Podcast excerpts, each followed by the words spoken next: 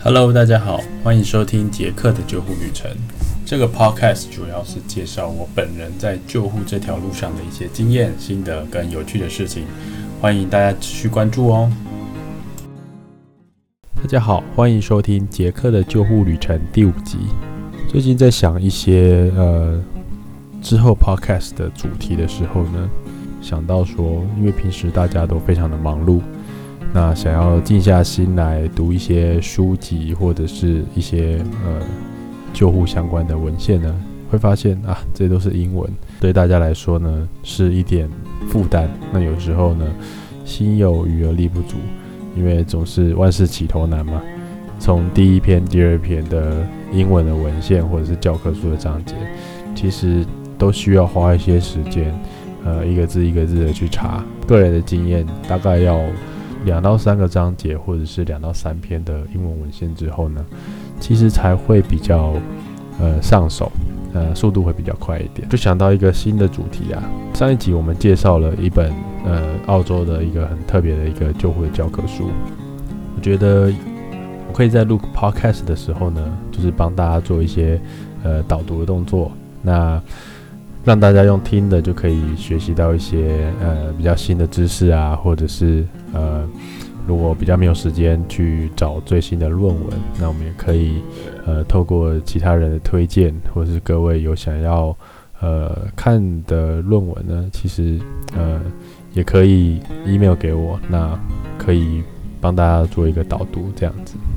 那我们今天呢，其实就是来导读其中一个。我觉得还蛮有趣的一个报告，它其实是一篇澳洲紧急应变人员精神卫生普查报告。在澳洲呢，其实有一个叫 Beyond Blue 的计划，这是呃他们澳洲政府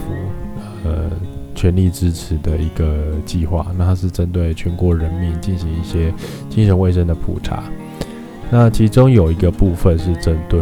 救护救难警察跟消防的这个职业群呢进行一个调查。那这个计划呢，是从二零一四年就开始了。那这个调查呢，就是看就是警察或者是紧急应变人员他们的精神卫生跟自杀的风险。那这个研究的对象呢，其实是包括现任跟已经离职或退休的警察、消防、救护、救难人员，还有包括志工，还有他们的家人。那其实这个最后其实有发表。在二零一六年呢，叫做 Good Practice Framework for Mental Health and Wellbeing in First Responder Organizations。那这个研究呢，其实有三个阶段。那其实跟一般我们在呃国内做的一些呃量表的研究呢，其实还蛮类似的。啊，第一个阶段呢，其实就是汇集现任跟曾经服务于紧急服务人员的精神卫生的经验，然后呢。要确立一个研究的主题，那包括精神卫生的，就是 mental health 的一个经验，然后可能的风险或者是保护的因素，那用这些基本的资料来建构我们普查的工具。那第二阶段呢，就是开始普查了。那这个包括了就是精神卫生的问题的盛行率，那你是不是有一些自杀的想法？然后你会不会？因为有这个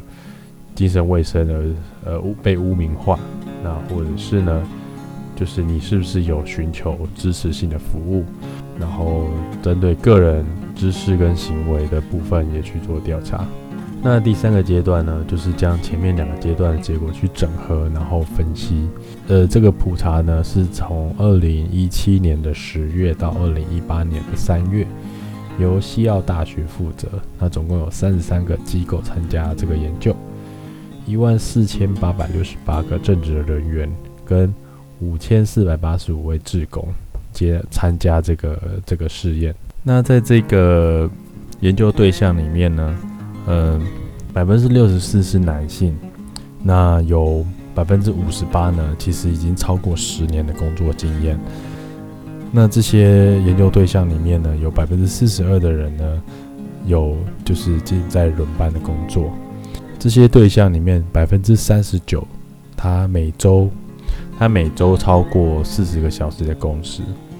那这些人呢，百分之六十二呢是在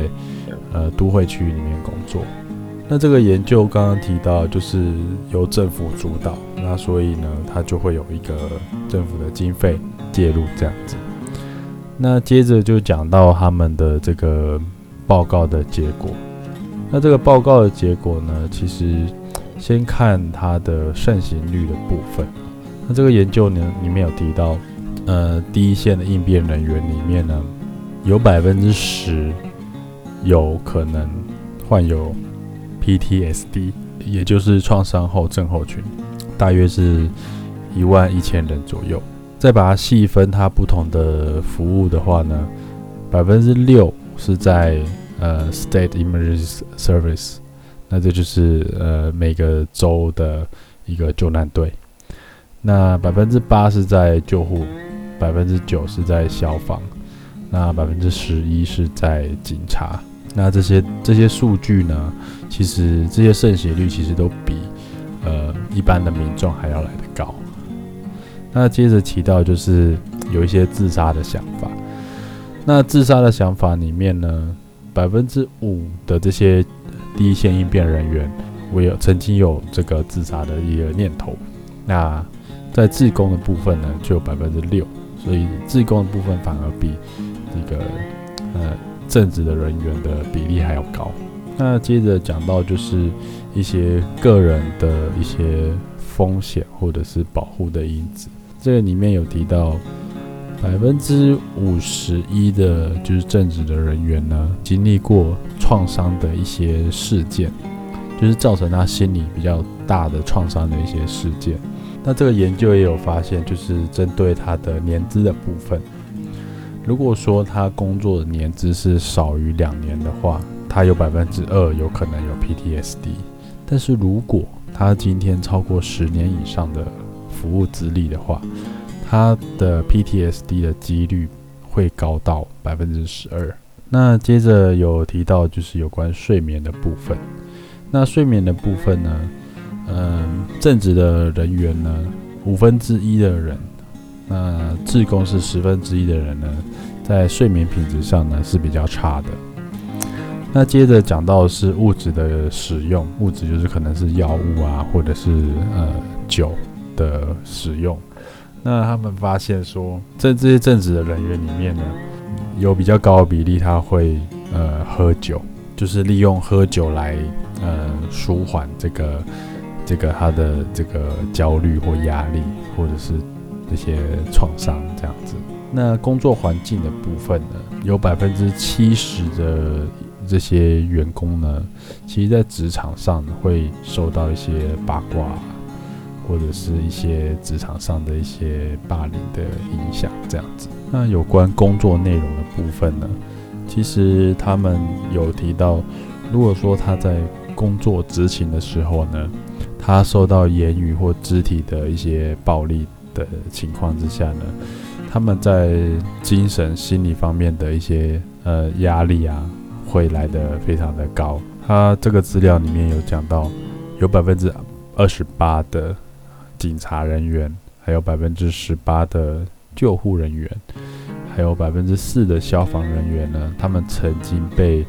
呃在言语或肢体上的骚扰，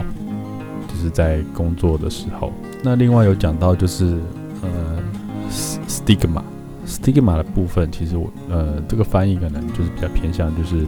呃污被污被污名化的这个概念。他们就是说，他们觉得说，如果他们嗯，承认他们有这个精神健康的问题，或者说他们可能有需要这样的呃服务的时候呢，他们有百分之三十三的人觉得说这个会感觉到他们很丢脸。在这个寻求支持、寻求协助的部分呢，他这个结果有显示啊，就是有差不多三分之一的呃呃员工呢，他们在过去的十二个月里面呢。有去寻，都是有有表示有需要这个呃精神上面的支持的服务。那这三分之一里面呢，有四分之三的人呢，他们认为说他们需要接受一些治疗。那志工的部分同样同样也是啊，就是大约五分之一的这个志工呢，他们觉得需要在过去十二个月里面，他们觉得需要就是呃精神方面的一些支持。那其实还有一部分人，他其实没有想要就是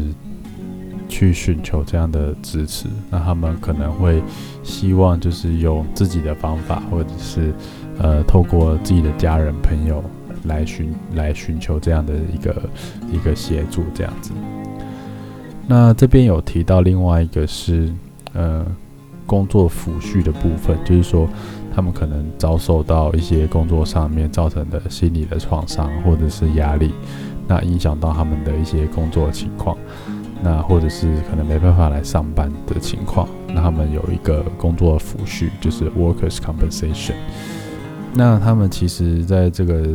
报告里面呢，其实有提到百分之六十一的这个员工呢，他们在申请这个。员工抚恤的时候呢，其实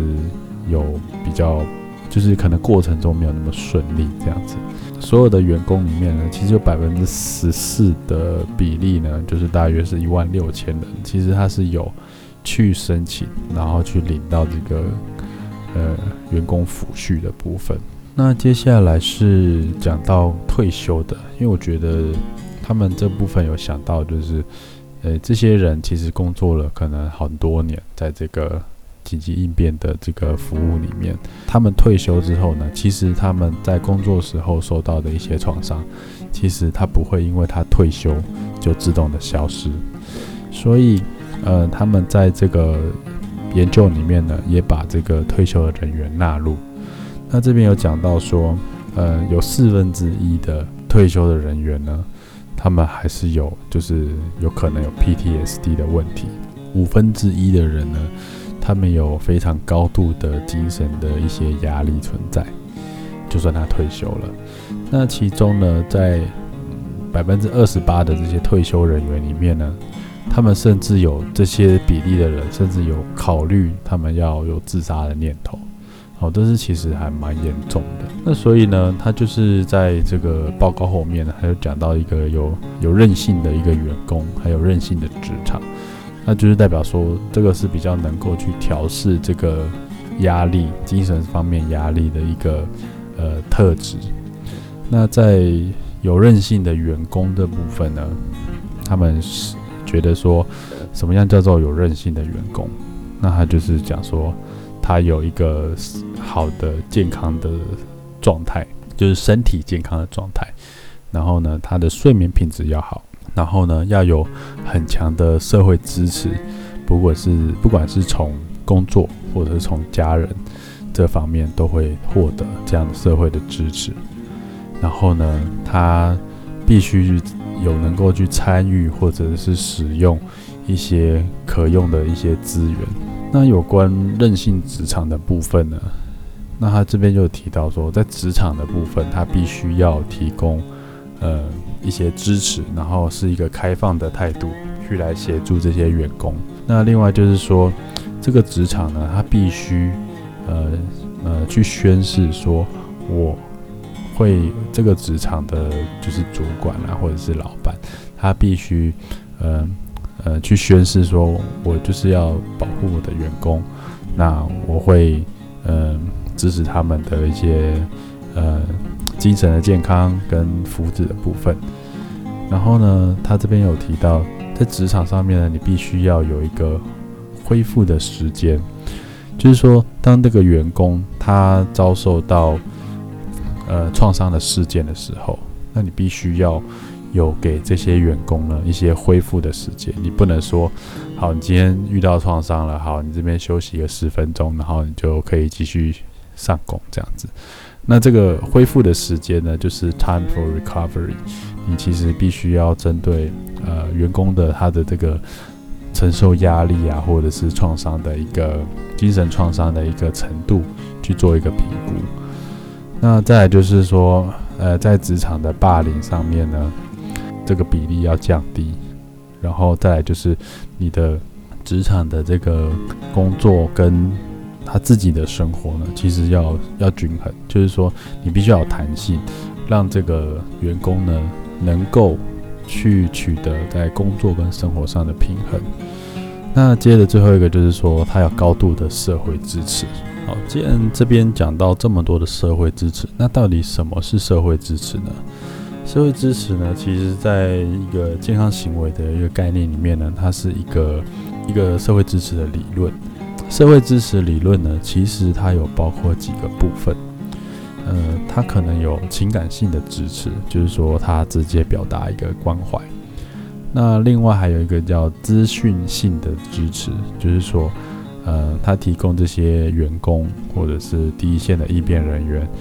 呃，去如何去处理这些压力，那提供这样的讯息给他们。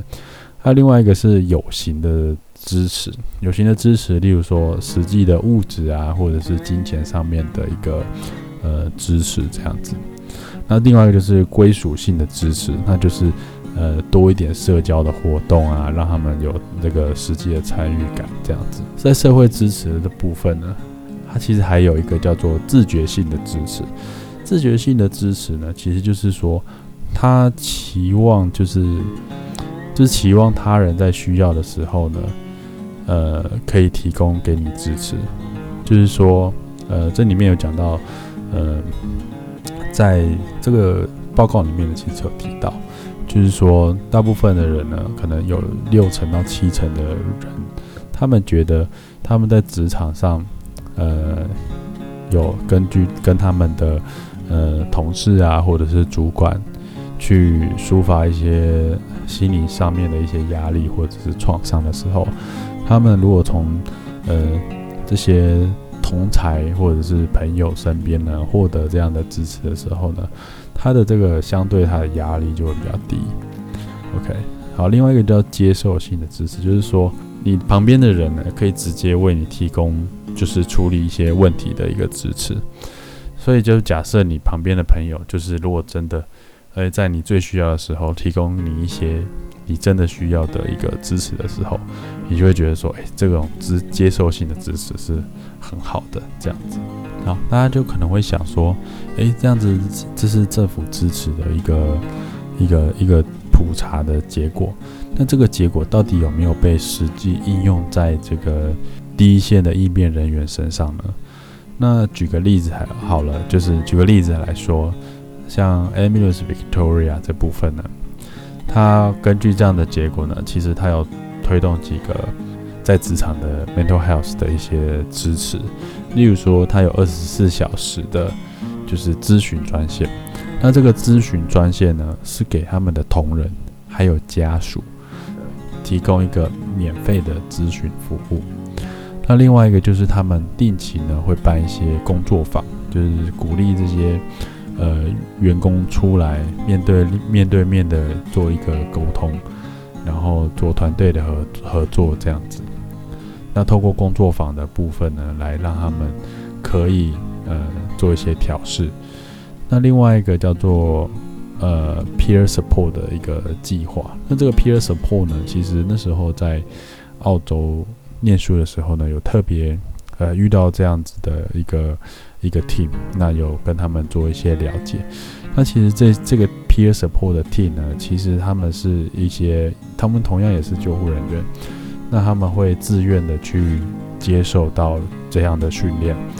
然后呢，他会愿意提供这个救护人员一些支持。举个例来说好了，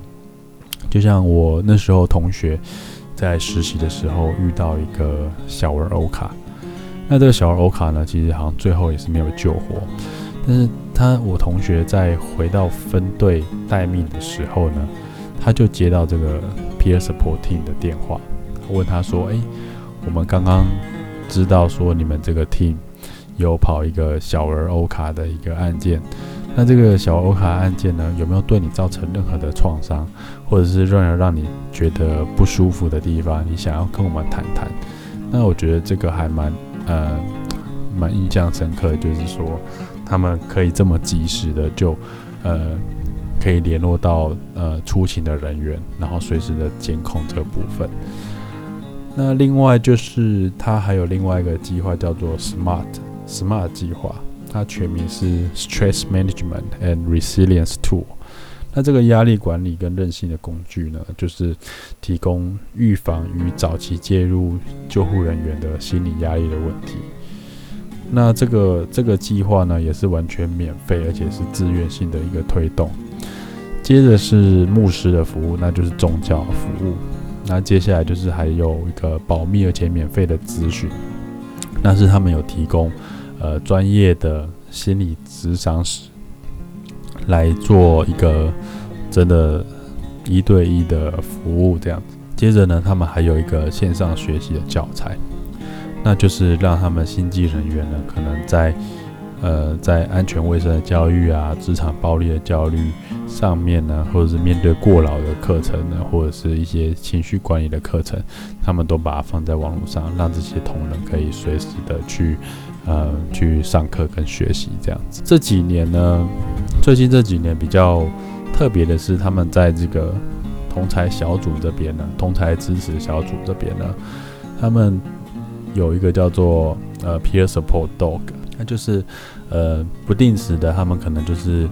有一个 team，这个 team 呢就会带着狗狗，很可爱的狗狗，然后到每个分队啊去，嗯，去拜访这个分队的救护人员，就是在当班的救护人员。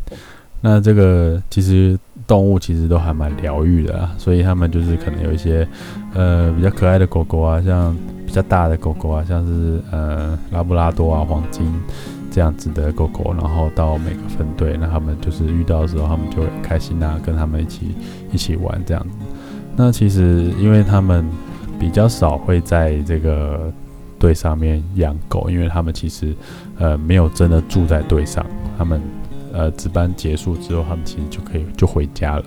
所以大部分的分队基本上我们是没有遇过有在养宠物的。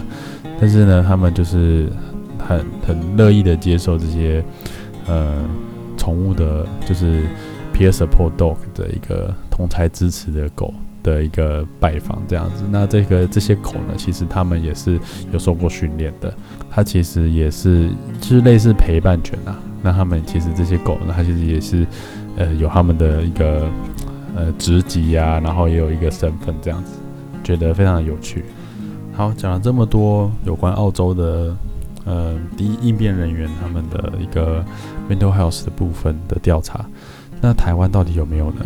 其实台湾在呃之前其实卫福部有委托这个阳明环卫所的教授呢，跟研究团队进行一些调查。那他们调查了九千三百二十八名消防人员跟四万两千九百七十八名警察，然后去了解工作压力跟工作支持系统的对这个胃溃疡的影响。那他们研究研究结果发现呢，就是百分年满四十五岁，然后离婚丧偶，以及有抽烟喝酒吃槟榔的习惯呢，他们其实对罹患胃溃疡的风险会比较高。如果明显的职业倦怠的话呢，胃溃疡的几率更高达百分之九十二。那他们这边有提到，就是职业倦怠的部分有包括工作量大、工时长，然后陪伴家人时间有限、工作要求高等。那另外还有发现，就是调消防员啊，就常进出火场，所以他们罹癌的风险呢，去却比一般的民众呢高百分之十六。那警察则是罹患心血管疾病的比较多。那这边就是他的结论，其实是希望可以，呃，继续促进警察、消防机关，希望可以多给这些同仁一些支持跟关心，然后设法的减少警察、消防人员的工作压力跟职业倦怠感。那其实这部分呢，其实涉及的因素其实蛮多的啦，还有包括他们的一些现有的制度的问题，所以他们的工作上面呢，其实一直以来都是很高的工时，然后很高压的环境。那虽然说呃他们是公务人员，好，但是呃因为一些法规的关系呢，他们一直没有接受，没有受到一个。跟其他一般公务人员可以有比较公平的一个法律的呃保障，这样子。那这个其实是未来台湾其实还蛮需要做一个改进的。那其实，在很多呃硕士论文啊，或者是博士论文里面，其实会有看到一些有关台湾呃警察、消防人员或者是救难人员在这个工作职场啊，或者是压力上面的一些调查结果。针对真的比较全面性的一个调查呢，其实国内可能还没有一个像呃澳洲 Beyond Blue 这样的一个计划。那目前呢，就是台湾医疗救护学会，其实在跟嗯澳洲 Monash 就是救护学系这部分呢，其实一直长期以来都有在合作。那嗯，就是会有在讨论说。如何透过这个跨国的合作，然后资料的收集跟比较，那可以，嗯，提供两个国家的一个呃第一线应变人员呢，有更完整的一个支持的一个职场，让这些呃很辛苦在第一线的第一线的应变人员呢，能够有更好的一个呃 mental support。这就是今天的导读。不知道各位对于这样的导读方式呢，有没有呃一些想法？